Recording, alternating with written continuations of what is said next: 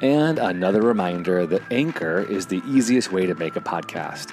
It gives you everything you need in one place and it's free. You can use it right from your phone or your computer. They have creation tools so you can record and edit your podcast so it sounds great, and they'll distribute your podcast for free. So you can hear it on Spotify, Apple, Google, and many more, just like us here at Bravemaker. Make money from your podcast with no minimum listenership. So download the Anchor app today and go to anchor.fm to get started. Thanks to our sponsors. Now back to the show.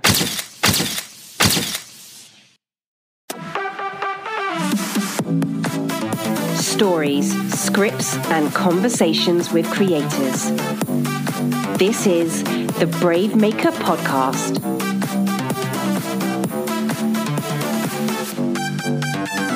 Hey, hey, Brave Makers. This is Tony Gapistone. And I'm Rebecca Mosa, and we are here for our 50th episode. Number 50 of the Brave Maker podcast. Crazy. I don't know if you remember when we were first doing this and we were on like number five or six. I'm like, really? Five or six? Five or six That's felt great. Yeah. And you were in Spain doing some of these. Remember that? Yeah, we a lot has changed. A lot has happened in the progression of this uh, podcast. Yeah. So a lot we, has gone on. So we are, gosh, we're hitting our, we're not even at two years as a Brave Maker organization yet, but we are going, we're a couple months away now from our second annual Film Fest. We have been rolling right along with our monthly film screenings. And just a side note, our next one is March 30th. We have the film by Danish Renzu called The Illegal, and it stars Suraj Sharma, who super cool. He was in Life of Pi by Ang Lee. That was his very first role. He auditioned and got the role after going with his brother to auditions. Like I think thousands of kids auditioned, and he got a major lead role in an Ang Lee film, which is pretty cool. And that shot him out into stardom. So he's going to come. He'll be here from New York, and the director will be here from LA. And we're going to chat about the whole film is about following your dreams, but it's also about being an immigrant and what it looks like to live in America and be undocumented and have to compromise to support your family when things get tough. So come check that out. We're also partnering with Casa Indian that night, Oh, which is a local restaurant. And An- Anamika, who is one of the owners, is going to come sit on the panel with us, which is pretty cool. Nice, really cool. So, besides um, almost hitting two years, as you see, uh, as I look at Rebecca here, she's got her hand on her Mm-hmm. her baby, On my ribs.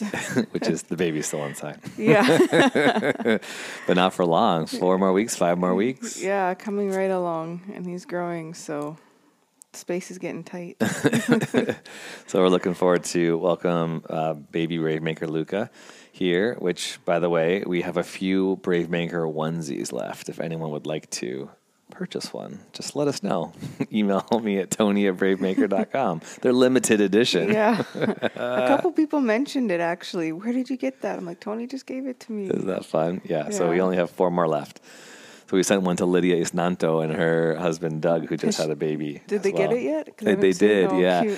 I, I think it might be too big because she Oh, put it next to him. so I think she's waiting because it's like zero to three months. Oh, I think he was on the smaller size. I don't know. Yeah.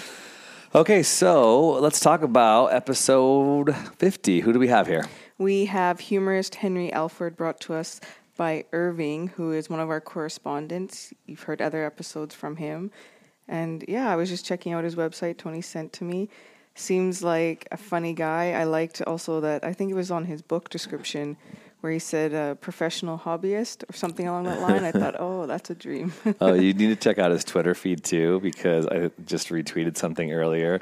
It was so great. He's just, you know, comedians are and people who are funny, always using their Twitter to get their material out. But he tweeted something today. Uh, I wonder how many babies are going to be named Purell during this year. oh, God. and as someone who's um, kind of a little bit, I'm not, I'm not a germaphobe. I'm looking at Lupe over there, who's doing some editing. Uh, Lupe just joined the Brave Maker team, and he's like tried to high five me four times today. I'm like, I'm not high fiving anymore, bro. I'm elbow bumping now. But you went for a hug. I'm hugging because that's not like skin to skin. Hugging is like shirt to shirt. Yeah, but germs live on clothes. I'm oh, sorry, I Oh, should really? have told you No, that. I don't know. I feel more We- comfortable doing germs on clothes than germs on skin. So, we need to get you a bubble. so I do. I've got look. I got my hand sanitizer on my on my desk right here, and I'm happily living the Purell life. So, Henry Alford, we are here for your humor. Yes, exactly. I I was just thinking you're following Right the there. official the official advice of the president to use Purell and not to touch railings, and you should be fine. Wait, what? I didn't hear that. That was his press conference. Anyways, hey, we're not. We're not, you know we don't need to um, elevate the the office of number forty five on this Yeah. podcast. No offense, but I guess that I that wasn't an elevation. I guess I would say if you know if he's doing any good in the world, it's to teach people to use hand sanitizer. Is that good? So there's always something positive, right, Lupe? Over there, we can find the positive. We were just talking about a film production that didn't go well, and Lupe said, "Did anything go right?" And Rebecca and I were like, Probably. I'm sure there were. it's good to look on the bright side. But we have a lot of bright side here with Irving and Henry. So we want you to enjoy episode 50 and mark your calendars because uh, passes are on sale for the Film Fest, May 15 to 17. And Rebecca and Robertino and Jessica, programming team, is uh, going to be releasing everything in about three weeks. Our whole program will be released in three weeks. So get excited about that. Thanks so much, everybody, for listening. And make sure you to tweet us and Insta us and share. And at the very end of this podcast, you're going to hear some original music created by one of our very own Brave Makers, Neil. And we'll put all his information in the show notes so you can follow. His album is called Monopoly. Nice. All right, anything else? No, thanks for keep. Thanks for listening and keeping with us. I'm a little out of it. Just thanks. Thanks. Attention filmmakers! Bravemaker of screens films every month, and we host an annual film festival. Submit your short films and features, narrative and documentaries on filmfreeway.com slash Bravemaker Film Fest to be considered. Brave stories, brave makers, and brave conversations. Join us for our next monthly film screening and panel discussion. Tickets are available at bravemaker.com. Brave stories change the world. You are the story. Now back to the show. Hi, everyone. Welcome to this week's episode of the Brave Maker podcast. I'm really excited about our guest today. He's a friend and just all around amazing person. Um, I'm very delighted to introduce the one and only Henry Alford.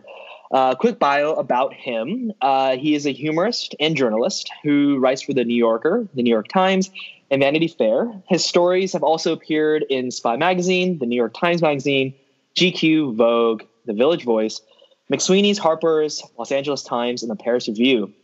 He is also the author of five books, including How to Live, which won the James Thurber Prize for American Humor, and his most recent, And Then We Danced. Henry, welcome to the show. It's great to have you. Hey, how are you doing? I'm doing great. I'm so excited about our conversation. I know we've uh, talked offline and you know, about a whole bunch of things, but I'm really excited about this conversation because you know we get this chance to explore your professional career and all that. But I figured, you know, one place we could start is your love for dancing. Um, in fact, you wrote an entire book about it.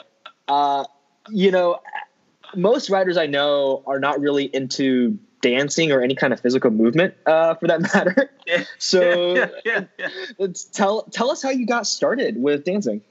It, wa it was as big a surprise to me as as it would be to you.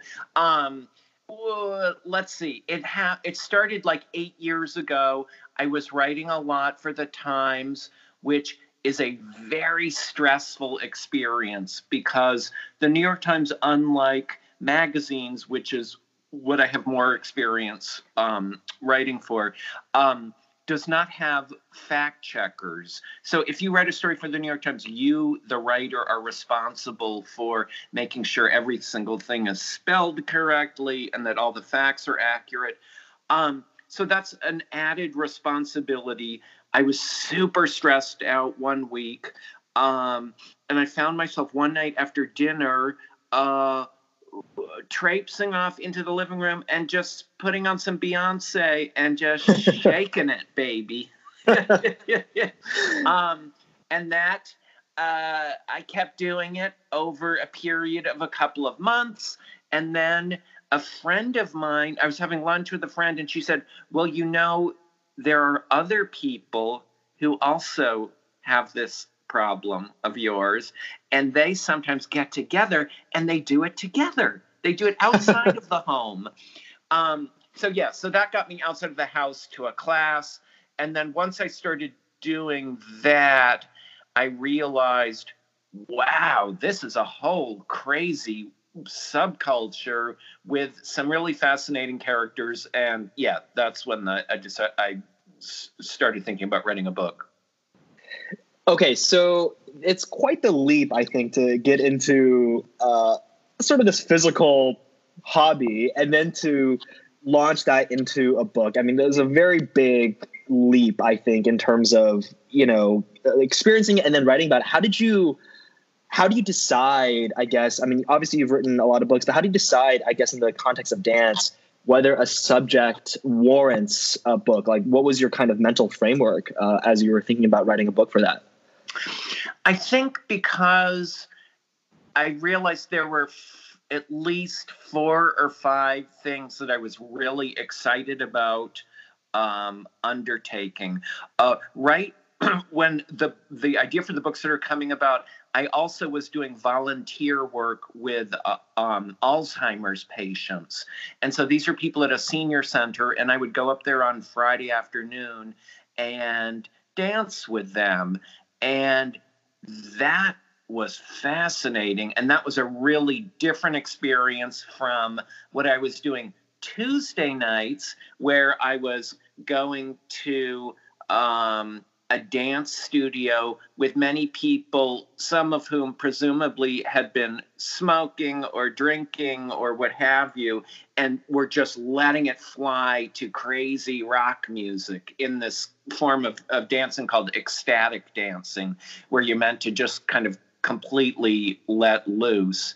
Uh, so that was a second whole world. Then there's the whole world of um, my enjoying going to see ballet being performed, which came very late to me. I mean, as a kid, you know, I thought that the reason why ballet dancers walked on their tiptoes was so they wouldn't wake the audience.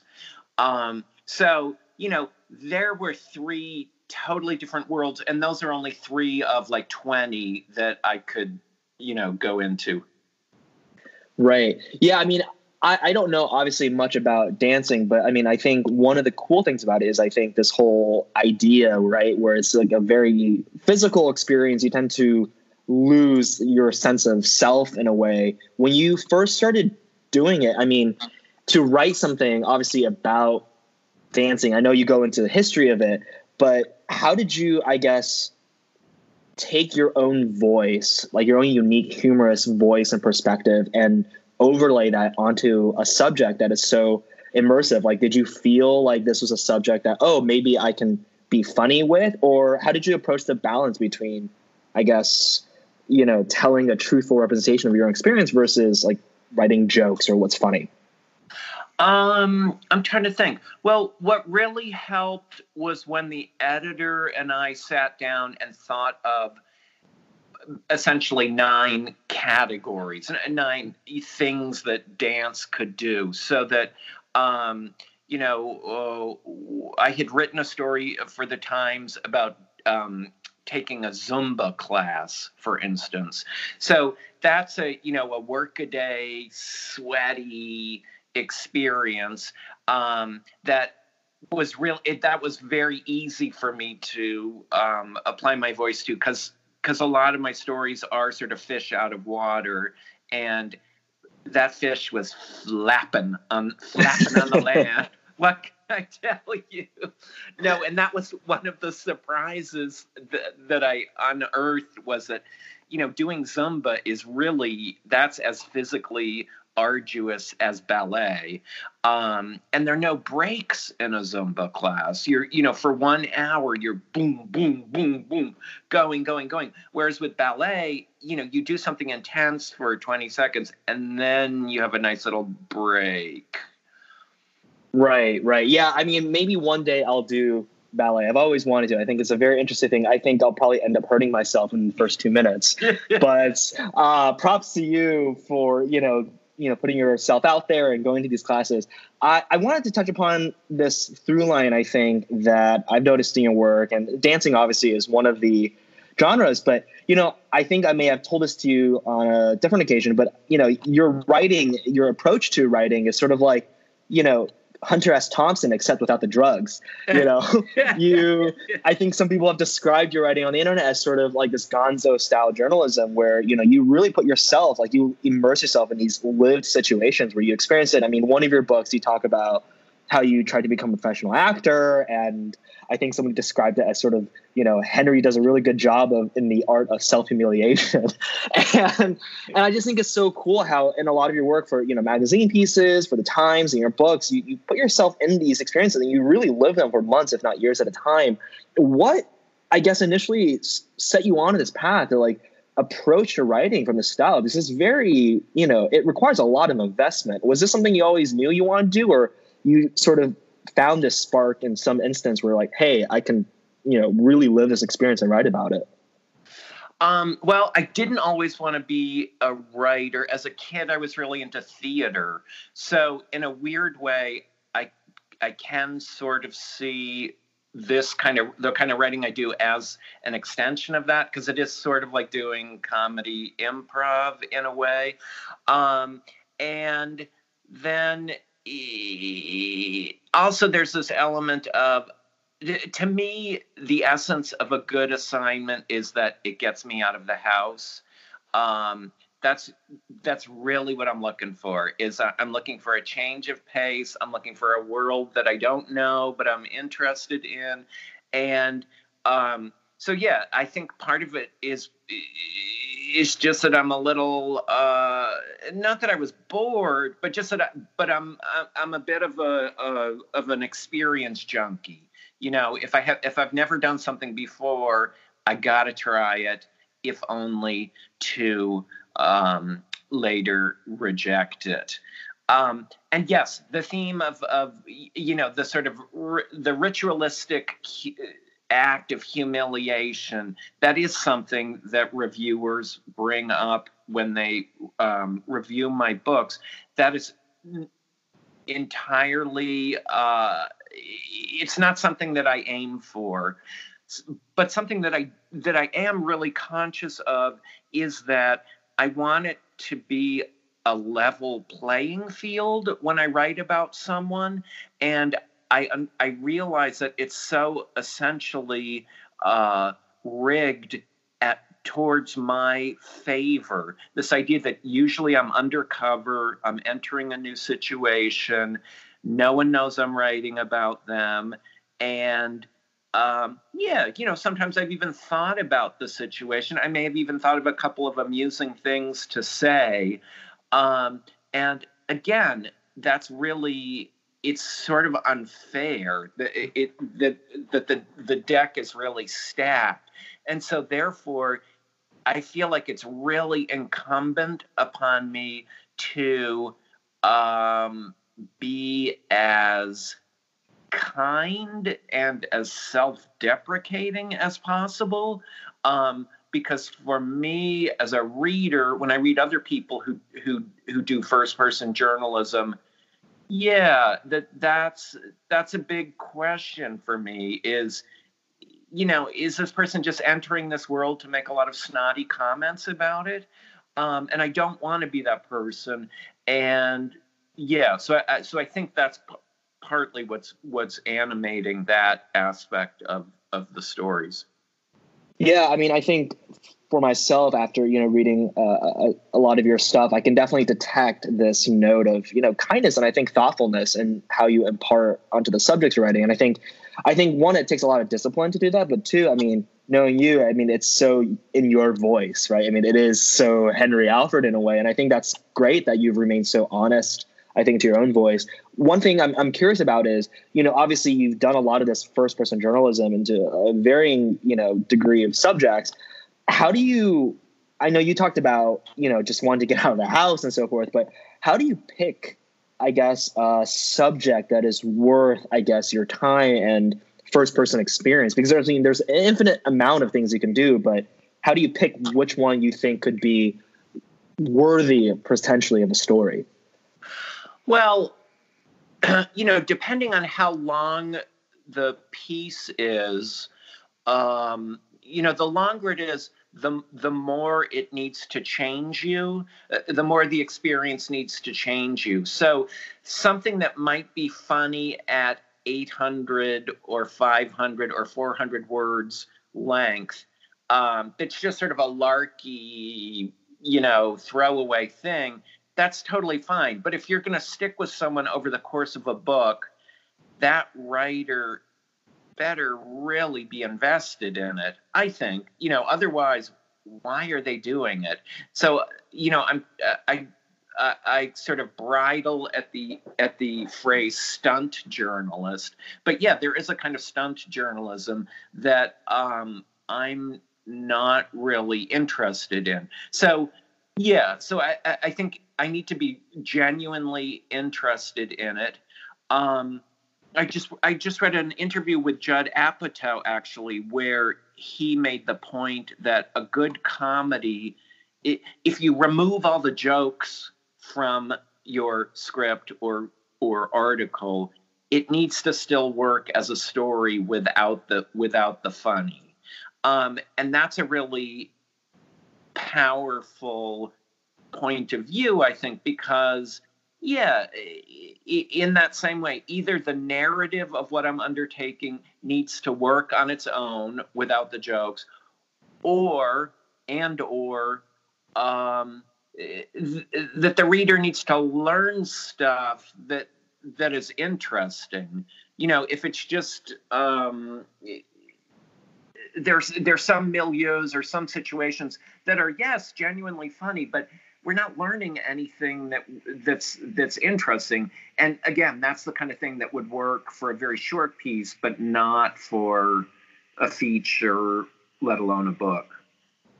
Right right. So when you think about the different kinds of subjects you could you know do the whole first person journalism with you know when you pitch these um, do you have any i guess tips and tricks or any advice for like writers who want to position themselves in very similar career tracks as you, where they want to do a lot of this stuff. I mean, do you have any best practices or any recommendations for like how they want to pitch these kinds of stories? Like what has worked for you or what hasn't worked in the past? For when you're p- pitching them to editors, you mean? Right. Um, well,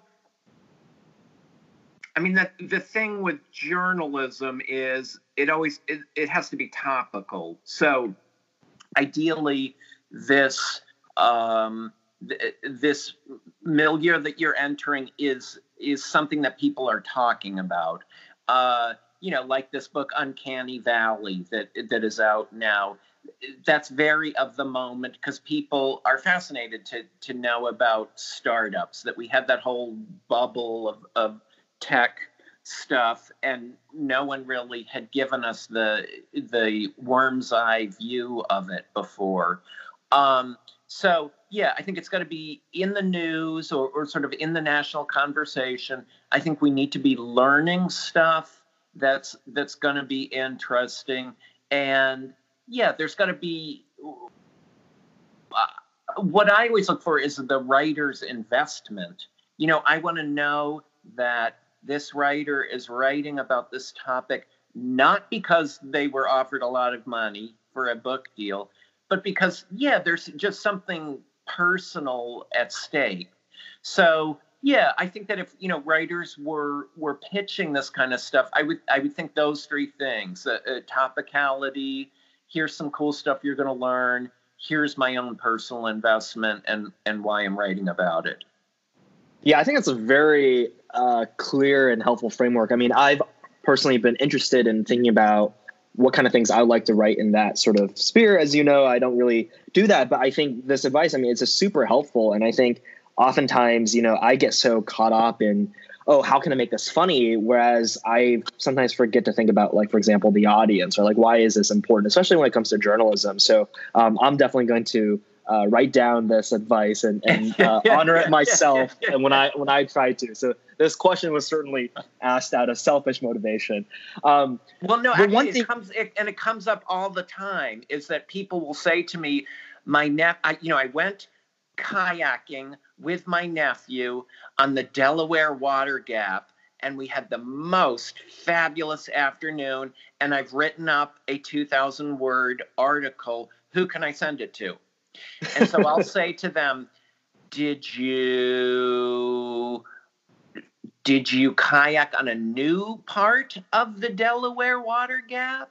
Did you kayak in a in a new kayak? Is it a new kind of you know? Is it is it powered by um, vegetable peels that have been rotting, or you know, just what's the news angle? Because what I'm hearing, from what I'm hearing, you had a lovely afternoon with your nephew, but but why would any why would any publication be interested in it if again if there's not some little newsy bit to it? So they always say no no no no none of those. Old old kayak the you know this river's been open for years better and then i'll say okay well not to pry but let's talk about your nephew. Is there something interesting about him? You know because if you're if we're talking about a kid with you know special needs or you know if there's something there uh, some something about that kid that is gonna make this uh, this piece you're talking about uh, more specific, then yeah, that's a possible um, selling angle. And generally, no, the nephew is a is a nice, totally normal kid. Um, so yeah, then you're kind of running out of options. Um, so yeah, so I think I always encourage people to, um, you know, think about all those those three points we just talked about. Think about those first, and and see if you can answer the if you can tick those boxes, and and that's just going to make your life easier. Yeah, that's definitely uh, incredibly useful advice. I mean, just hearing that example, I think clarifies so much in the process. I mean, a lot of times, you know, I think just people in general can get so myopic about our own experiences. Like we feel like we're the center of the world, and you know maybe every single day is so interesting, but is it really interesting for a story to be written and to be read by potentially millions of people? And that's that's a much harder, I think, question to answer. But I think yeah, nailing down the specifics is incredibly important. Um, on the note of specifics, actually, I wanted to switch gears a bit uh, into the realm of humor writing. Um, because as I know, you know, in humor writing, uh, the more specific something is, the funnier it can be when you started writing humor, uh, was there an element of how do I balance or how do I really switch my mindsets between like writing journalism and humor, or was it a very seamless, I guess, mental recalibration? I mean, was it was it an easy thing for you, or did, what, did it take some time to kind of learn the art of humor writing for yourself?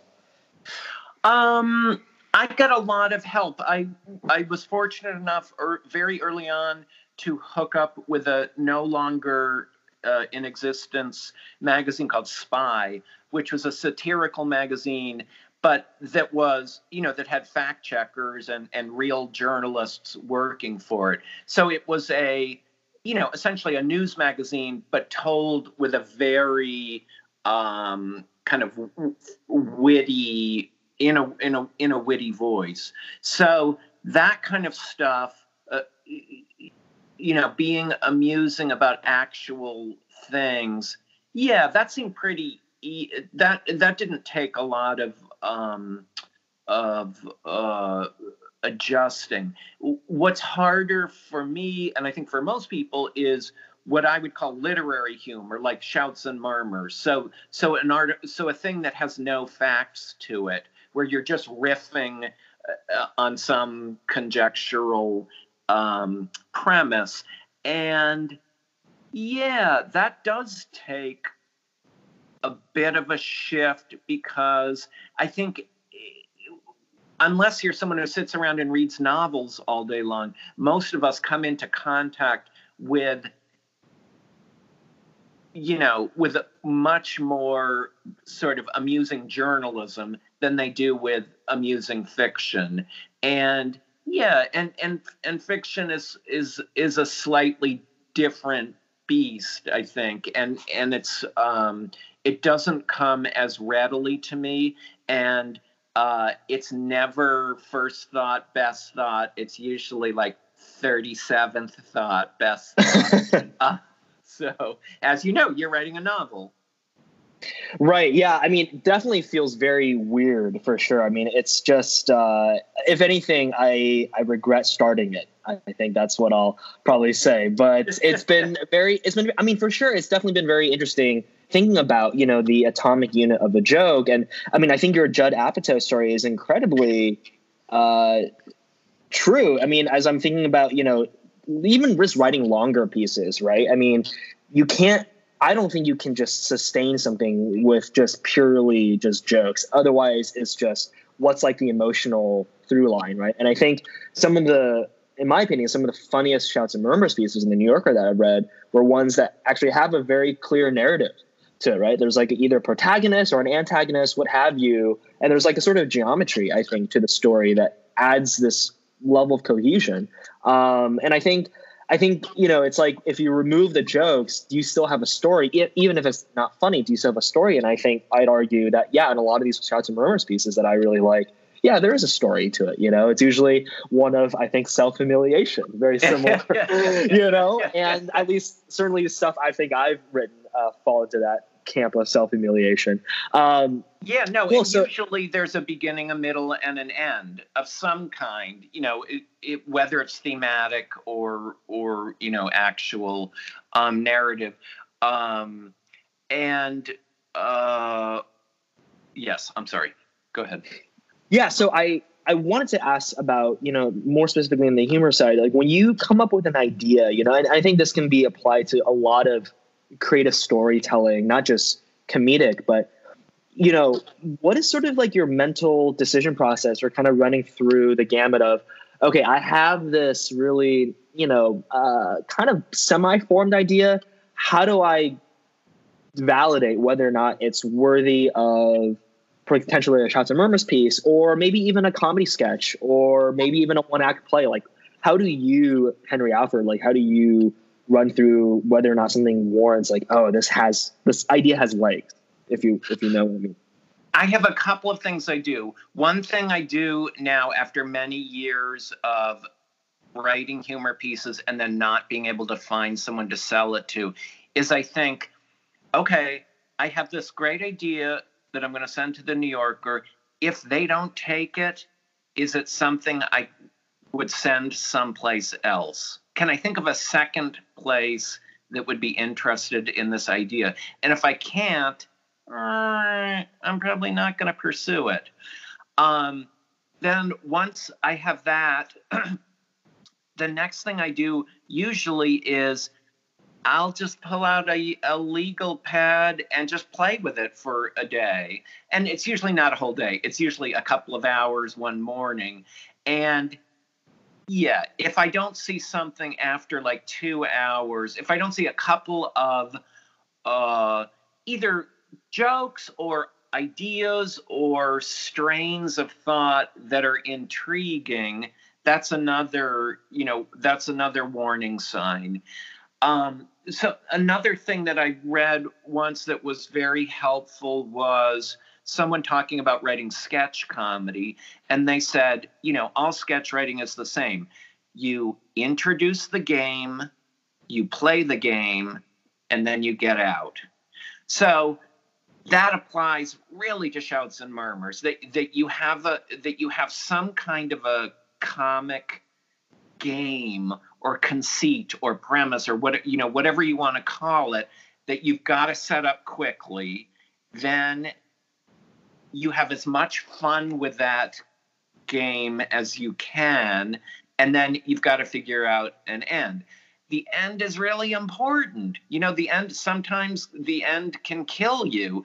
Um, the the novelist John Irving sometimes writes his last chapter first, um, and I have done that with uh, with shouts and murmurs. I have written the last paragraph because as soon as you have that, then you realize, oh, well, working backwards, I've got to get to here by midpoint, and then oh, okay, and then I need to get to this point even faster, and there, you know, and it just. Um, uh, some people say the opposite. Joan Didion, I've I've read an interview with her where she she frets and frets and frets and frets and labors and labors and sweats and sweats over the first sentence because for her she says you know once once I have the first sentence then the piece is written um, but uh, yeah, I, I, I think more about the, I think the ending that, that I want to know where it's going to land and then work backwards. That's, that's really helpful for me. Yeah, I guess you're more of a John Irving and I'm more of a Joan Didion. I guess uh, I guess this there's no way to reconcile this uh, friendship that at the end of the day I'm just have to call it quits. Um, yeah, I, I, it is really interesting to hear about different writers' process, you know, and I think sometimes I wonder if it's just a byproduct of you know just how they're wired or just you know what comes easier to them. I mean there could be a whole you know variety of reasons but yeah it's been especially in the realm of humor you know i think i recently watched a stand-up special uh, dave chappelle stand-up special and he says that he just every day just comes up with random punchlines. He doesn't even have the setup. He just has the perfectly formed punchline, and he writes them on a slip of paper and puts them into like a fishbowl or whatever. And he'll just sometimes pull one out randomly and say, "Oh, I guess I'm going to write a joke for this." And I don't know if that's true or not, but I I, I think I believe it. But it is interesting how some people think from the end and some people think from the beginning, and I wonder if there are people out there who just think in the middle, which I'm sure that would be very, very nauseating. I think so. Well, in Tina Fey's book, she's she has this whole thing about how there are two types of sketch writers.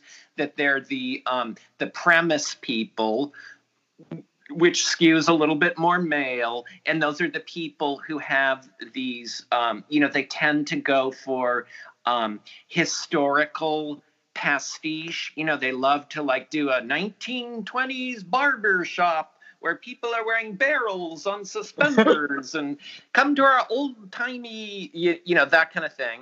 Um, and then the other kind are the people who really are uh, are obsessed with characters and so they've got these fun characters and they're just trying to plug those characters into a situation. And and tina fey writes that you know those people invariably um, gravitate towards sketches about um, um, uh, beauty parlors or, or prostitutes. And it's people screaming and yelling you kiss your mother with that face? Uh, that you know that kind of um, and yeah, no, I mean there's there's every kind of different approach and I don't think you need to, you know, hang out with only people who write the way that you write, but I think knowing that there are other people who approach a comic premise the same way that you do, it it, it only, you know, makes your your case stronger. Absolutely, yeah, and I think you know on the on the note of you know the you know joke writing all that one of the things that i really admire about your writing is that you're you know obviously you're a really great prose stylist. I mean uh, it's very you know i find it very readable and accessible and just in many ways i feel like it reflects like a natural wave of self-consciousness i think for like how people might talk to themselves in a way.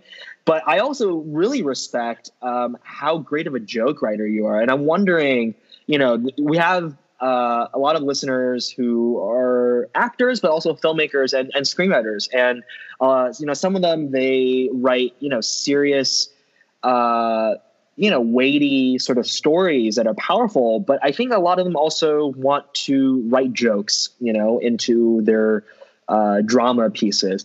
I'm, I'd be curious to kind of hear your process or like how you, I guess, one, write a joke into something? And obviously, that's a very broad question, but maybe to get it down more specifically, how do you know uh, if you were to evaluate like a purely dramatic story, right? If you were to read like a script, Um, so basically, taking the inverse of Judd Apatow's story, a narrative without the jokes. How do you kind of evaluate different places in the script or the story where there's an opportunity for a joke? That's a great question. Um, I would imagine. I mean, part of it has to do with uh, where in the story you're at.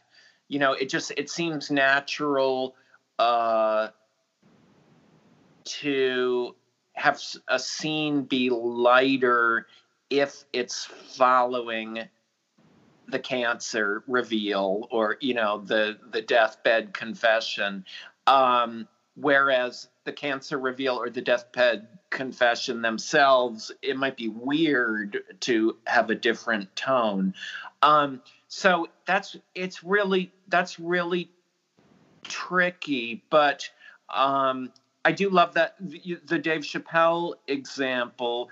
I mean, I think that when you're working on a, you know, a, uh, either a, book or a or a feature length script or a- anything that's longer than you know a thousand words, yeah, while you're working on it, you're going to have little things that make you chuckle that don't fit anywhere in your story, or so you think right? I, I think that you're writing down those those little observations to yourself and then as you revise you realize oh wait actually there is this moment where these two people are standing having an awkward conversation and this is the perfect place for someone to blurt out this line i have. Right. Yeah i think that's a really good example. I mean certainly uh, you know, it can be a bit of a tenuous stretch to introduce a joke into, you know, a, a sort of a cancer situation for sure. But I think on the note of, you know, once let's just say you have the joke, right? So let's say somebody, a writer, uh, tries to write a joke into a fairly, you know, emotionally light scene, perhaps after the, you know, confessional on the on the deathbed. Um, walk us through i guess your editing process for you know as you were saying how you know you typically don't get the joke in the first time maybe the 37th time but what are sort of the i guess what's the rubric you run through when you have a joke to say okay what can i do to make this funnier are there what are the different dimensions that you consider like i know rule of threes is one example in comedy but are there others that you think are important to consider well i mean there's lots of stuff with prose like you know put the joke at the end um, don't put the joke in the middle of the sentence. Um, that's a good rule of thumb. Stacking jokes, like putting too many all at once, uh, it can take away from the earlier ones, I think. So, yeah, I think it's just a question of um, of being really attuned to pacing and to knowing yeah when people are looking for it's almost like a an opportunity to catch their breath almost while they're reading um, one thing that really helps of course is reading your stuff out loud um, that if you're just reading it to yourself in your head you're not necessarily going to put in the little pauses that we all put in when we read something. But as soon as you read it out loud, even to the, an empty room, um, I think pacing becomes much more apparent and but more but even more dramatically just the um uh what i don't want to say credulity but but sort of whether the joke seems warranted yeah, it, it be- becomes really evident. Right. Yeah, I mean it's definitely tricky, and I think you know a lot of people say, "Oh, some people are just naturally funnier than others." Others, and I think part of it. I mean, I think people can train themselves into like understanding this. I mean, I think I forgot who said it, but you know, every writer has to first become a reader, and I think I think learning how to write a joke, learning how to you know, craft a joke, make it better. I think this can be totally a skill that can be learned and, and I think taught um, to pay attention, like pace for sure, timing. And, Yeah, I think certainly for me, I know I'm guilty of uh, wanting to layer a bunch of jokes on top of each other, mostly because I'm insecure. But uh, that, that that that that is a, a whole nother topic. I think I should probably reserve for therapy and not for this conversation. So yeah, I think those are those are really great tips. Um, one thing that caught my attention or, uh, a bit earlier that I want to dive into because I think you know you have this really fascinating process is that when you you know start writing these humor pieces, you mentioned that you write by hand on a legal pad. Now I'm, I'm a millennial and I tend to do things digitally for the most part, but from your experience, have you noticed any differences between sketching or writing something out on by hand uh, versus the computer? Like, what are sort of the pros and cons uh, from your experience with that? I always write the first paragraph in longhand. Um, why? Because I feel like I'm much less glib as um, if I'm actually holding a pen or a pencil and writing something down. I, just because we're all so used to texting or emailing, um, and so yeah, just that that little act of shifting gears and, and going back to ye old fountain pen. Um, no, I don't. I don't use a fountain pen. Um, but no, that that that that really helps. And then once I have the first paragraph or two, then I'm fine. Um, then then I'm you know y- using the uh, the computer, but. Uh, and you know, also to be frank, it probably just makes it more interesting. Um, that a big thing um, about having written for more than 20 years is you know you got to keep finding ways to to make it appealing to you to make it new and if that means buying purple fountain pens to write you know, do it if that means writing as an act of revenge because you're so jealous of someone, do it. You know, whatever it takes. Um, because frankly, in a vacuum, who would bother? I mean, it's just it's not that it's not that fun, frankly. Or I mean, aspects of it are fun, and certainly it's fun to have written, but it just the process is really um, laborious. Um, so yeah. So for me, going and buying like a new, uh, you know, a dozen legal pads, that's super exciting. Um, and that, that keeps me in the game. Yeah, I, I, it's it's so amazing how oftentimes it's the the smallest things in life, the most mundane, that I think if we're able to change our relationship to, it can lend a whole new perspective and I think meaning to to the process. I mean, I know for sure just recently for me, I've been a bit of a writing slog, and I think you know maybe even just simply changing it up, writing something on paper as simple as that could actually you know change or renew i think my sort of my vigor or my energy. And so i never thought of it that way. I think this is really i think it's really useful advice and um, i'll be sure to to try to do that because i think yeah you're right. Once you've been doing something for a long time, I mean, you know, things start blowing together, and I think just punctuating it with, you know, as mundane as it is, as you know, a purple fountain pen, whatever it may be. Yeah, um, no, I think it can, can, yeah. It can really help in the same way that um, you know another another thing that I found myself doing is if I have two projects, I'll put them in different rooms of the house. So then you go into the other room and you cheat on the first project, you know. uh, and then you run back to the first room and you cheat on the second. Just yeah, I mean the little the little bullshit games, they are everything. Yeah, you've been definitely reading a lot of 19th century British literature lately, haven't you?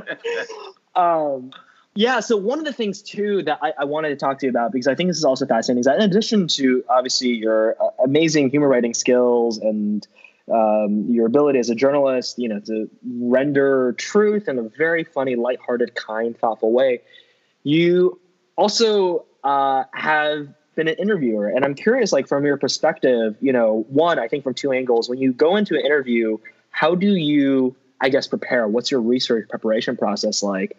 And the second part is once you've done the interview, uh, how do you approach writing it? Do you have a standard standard sort of like run book, or is it always going to be different depending on the subject you're interviewing?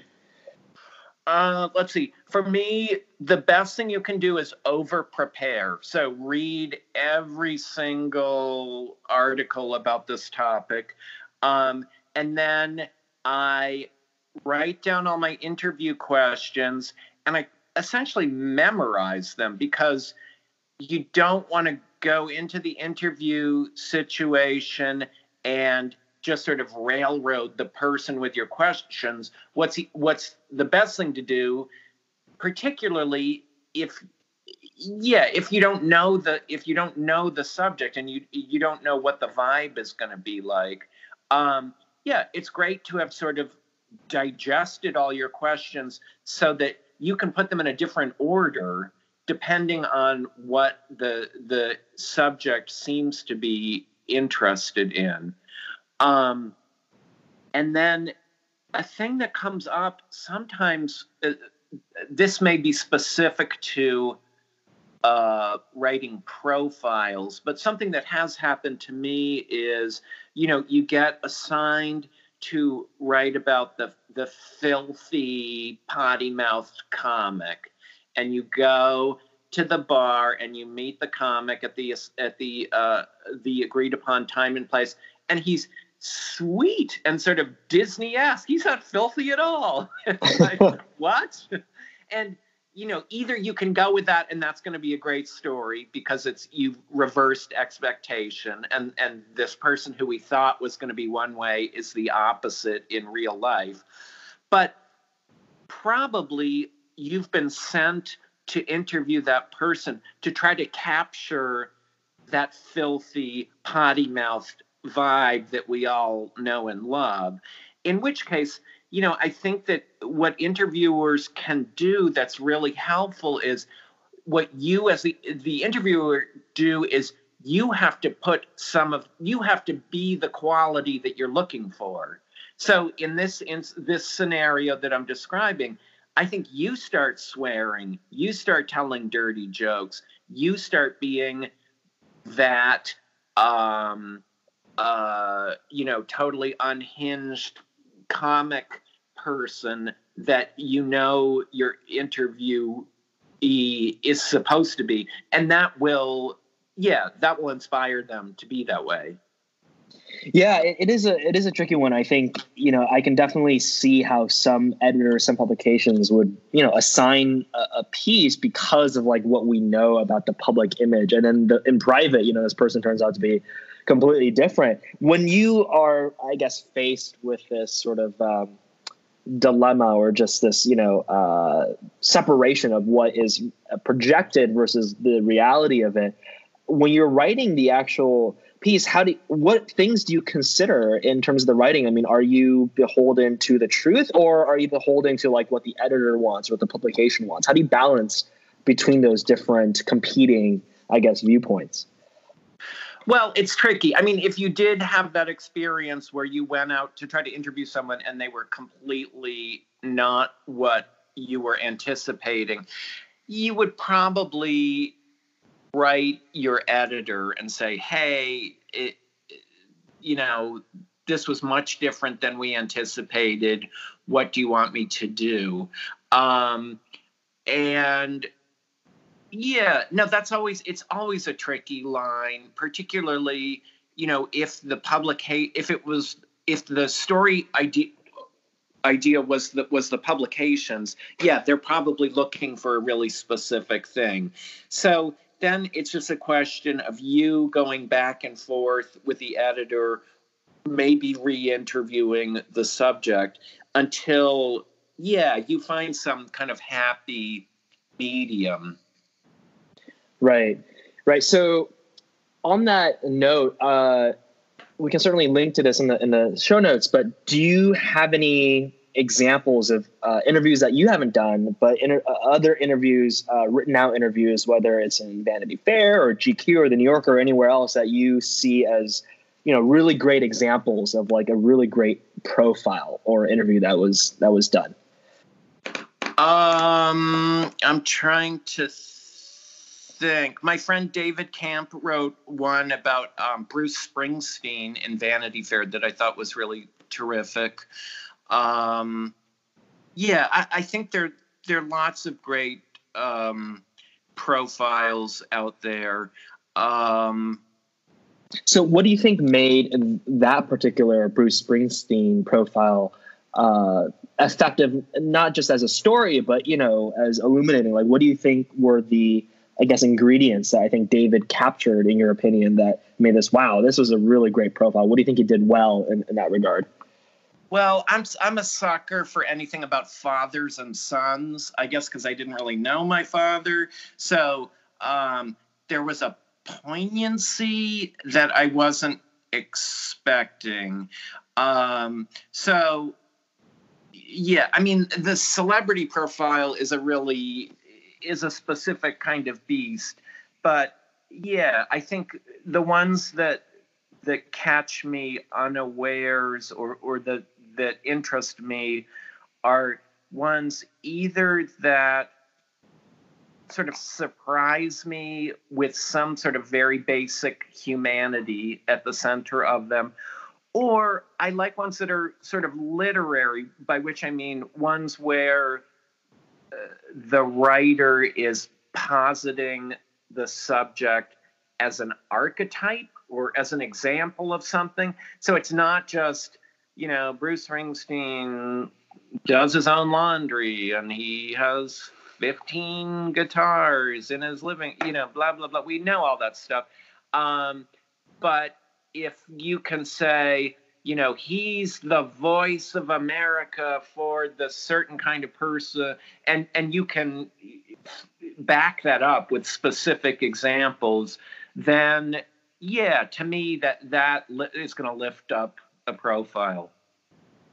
Yeah, I, I definitely uh, am, am, a sucker for, for those kinds of things as well. Certainly father son relationships, but I think I think the profiles that I've read, certainly to your point, are the ones that yeah, there's there is like this humanity in terms of relatability, right? Like obviously a lot of these celebrities, larger than life, uh, mythological sort of you know figures, but you know I think where these profiles that I found that are really well done are the ones that yeah, like wow, they went through this particular experience and they also sometimes get up late in the morning and you know down donuts sometimes you know like they're they're also very imperfect. And i think you know it's uh those are very i think humbling to read and it's like wow they're obviously they're human but like to actually read it and and have you know this relatability i think that's incredibly powerful. So yeah i think definitely uh, agree i think on that point. Um now, Henry, I want to be sensitive to your times. I know uh, we don't have much of it, but uh, one one last question, I think, for our listeners who,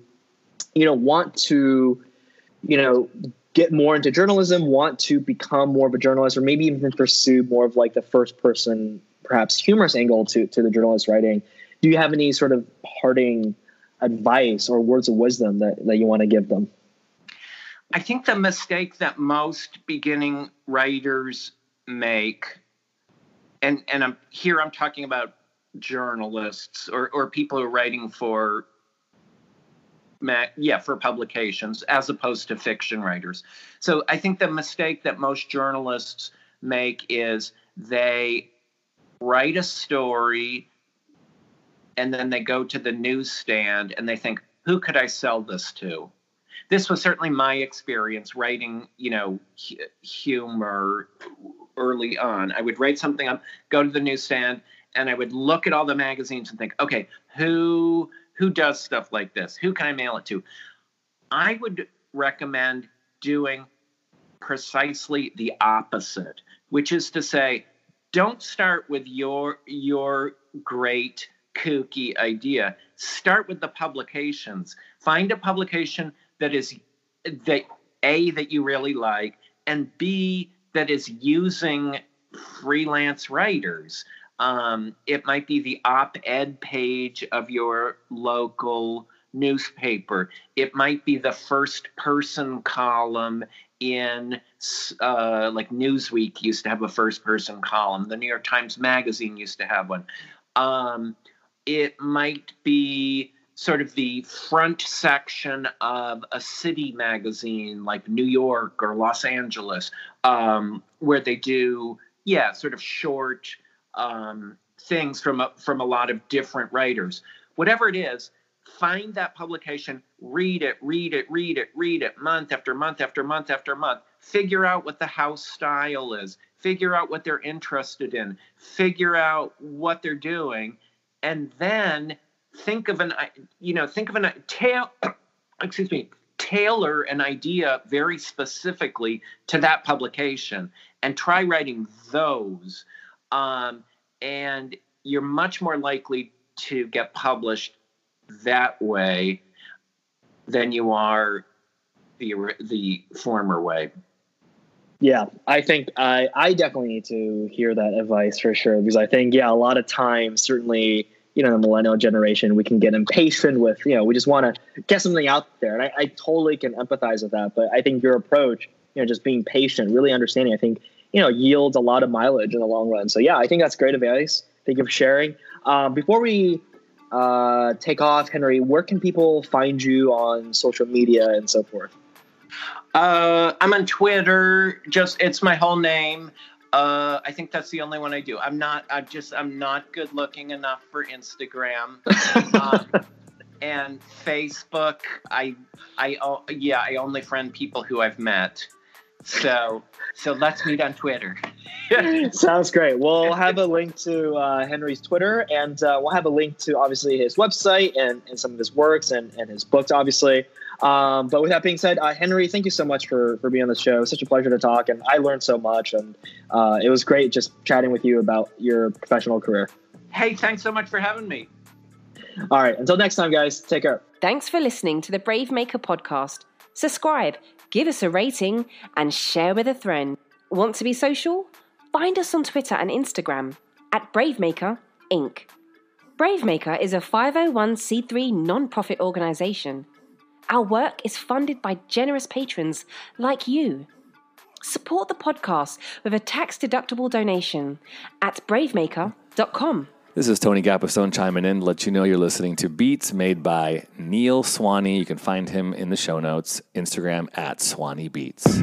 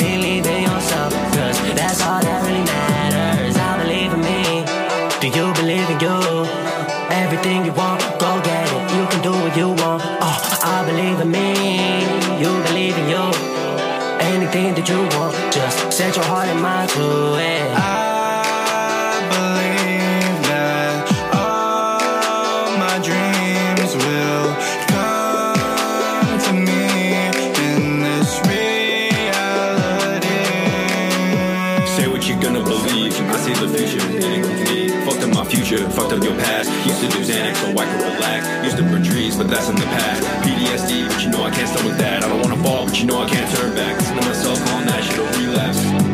Hey, hey, hey. Why you be doubting shit? Claim me be proud of it. That ain't that real shit. That shit be the hard again. Think it went back to when we wasn't having shit. Now look what we started, man. Now I be giving these niggas these verses like Letterman. If you got something to say, then fucking say it then. I'm gonna make this dream come true. Never ever let this shit fall through. I'm with the crew in the stew. You know we making moves. We ain't got nothing to prove. Never lost sight. I'ma take flight, achieving new heights. Yeah, I just might take this little cutie out tonight. I believe in me.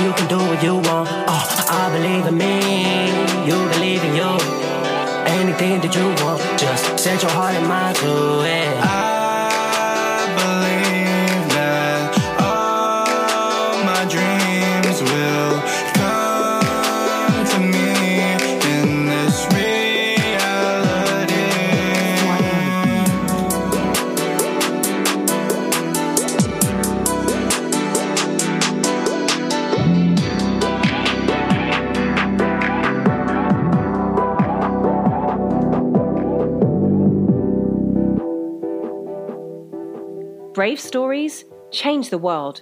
You are the story.